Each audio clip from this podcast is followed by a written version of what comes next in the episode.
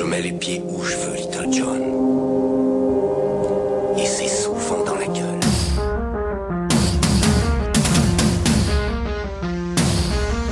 Chère auditrice, c'est un peu la fête cette semaine tellement il y a de sujets qui me tentent. À vrai dire, lundi matin, j'étais dans les starting blocks sur le harcèlement sexuel en politique. Un an après les avertissements des femmes journalistes, constater que rien n'avait été fait me mettait en joie, tu te doutes bien. Et j'avais très envie de caser mon meilleur jeu de mots de l'année, à savoir Bopin au féminin, ça fait belle pine.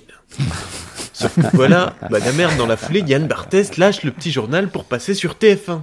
J'efface tout, je recommence, prêt à babiller pendant trois minutes pour constater que Bolloré a réussi à faire de la chaîne la plus attrayante du PAF un décor en carton-pâte, superficiel et sans âme, au point qu'on arrive presque à se satisfaire que l'une des dernières voix impertinentes aille trouver refuge dans l'antre de Pernod. Je dois t'avouer qu'en lisant les tweets satisfaits de cette annonce, j'avais un peu l'impression de voir mes partenaires sexuels assez contentes de me découvrir éjaculateur précoce après 25 secondes de va-et-vient aussi bruyant que laborieux. Là-dessus, voilà-t-il, voilà-t-il pas que le Sénat vote très largement la prolongation de l'état d'urgence jusqu'au 10 juillet. Alors ça n'étonne bien évidemment personne, mais c'est toujours bon de le rappeler. Du coup, j'étais prêt à refaire un petit laïus comme quoi, à force d'être exceptionnel, ça va finir par devenir la norme, un peu comme quand j'assure mordicus au partenaire susnommé que je comprends pas, que ça n'arrive jamais normalement, etc., etc. Rien de très nouveau, ni de folichon donc. Et là, boum Valls me sort de la panade. 49.3. Alors si tu n'as pas encore compris ce que c'était le 49.3, c'est un truc vachement pratique de la 5ème République qui permet de dire fuck à l'Assemblée et au débat et passer une loi en force. Valls connaît plutôt pas mal puisqu'il en est déjà à 4 depuis sa prise de fonction en 2014. Le 49.3, c'est un peu le GHB de la politique. Quand tu sens que ça va pas passer, même en argumentant, hop, un petit 49.3 dans le verre, ni vu ni connu. Ça passe comme une lettre à la poste un jour où il n'y a pas grève et où le facteur n'est pas nouveau. On va pas jouer les étonnés, ça fait quand même depuis janvier que la ministre du Travail et le Premier ministre annoncent que s'il faut, ils utiliseront le 49.3 pour faire passer la loi. Alors bon, pour une fois qu'ils tiennent leurs promesses, on va quand même pas râler.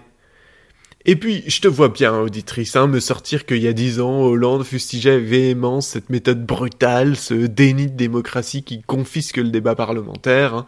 Je te vois également venir avec cet amendement rejeté déposé par Manuel Valls en 2008 demandant la suppression de l'article 49 alinéa 3, dont il use avec plaisir aujourd'hui.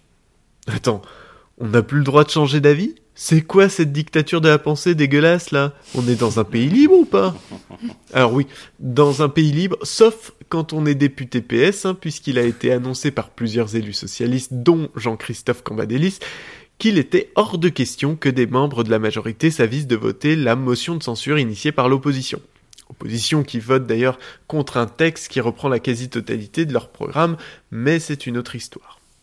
D'ailleurs, Christophe Carèche a annoncé sans détour que ceux qui voteraient contre seraient virés du parti et pourront s'asseoir pour un soutien lors des prochaines élections. Au passage d'ailleurs, le gouvernement en a profité pour faire sauter la surtaxation des CDD promise aux syndicats étudiants et qui avait énervé tout rouge Pierre Gattaz.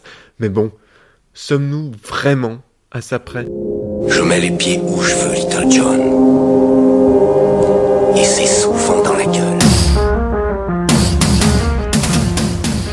Nul n'aurait pu rêver du- d'un résumé de semaine plus parfait. Ouais, il va, bien, même s'il est un petit peu malade, je trouve la température. Il, il a fait un 49,3 ce matin, Brice. En tout cas, euh, Brice s'est à retrouver sur tous les réseaux sociaux, Le Monde selon Pitoum, sur SoundCloud, sur Facebook, sur, euh, sur Twitter également. Faut dire qu'on l'embrasse. hein. Oui, euh, Même oui, s'il est contagieux, on l'embrasse. même est, surtout s'il est contagieux, parce qu'on on partage tout avec, enfin, on partage tout ou presque, euh, vu, sa chronique euh, avec lui. Hier, j'ai ou avant-hier, j'ai bien ri aussi parce que j'ai vu le, le Gorafi qui met, qui titrait euh, Pierre Gattaz fait un malaise après avoir vécu un jour avec le SMIC.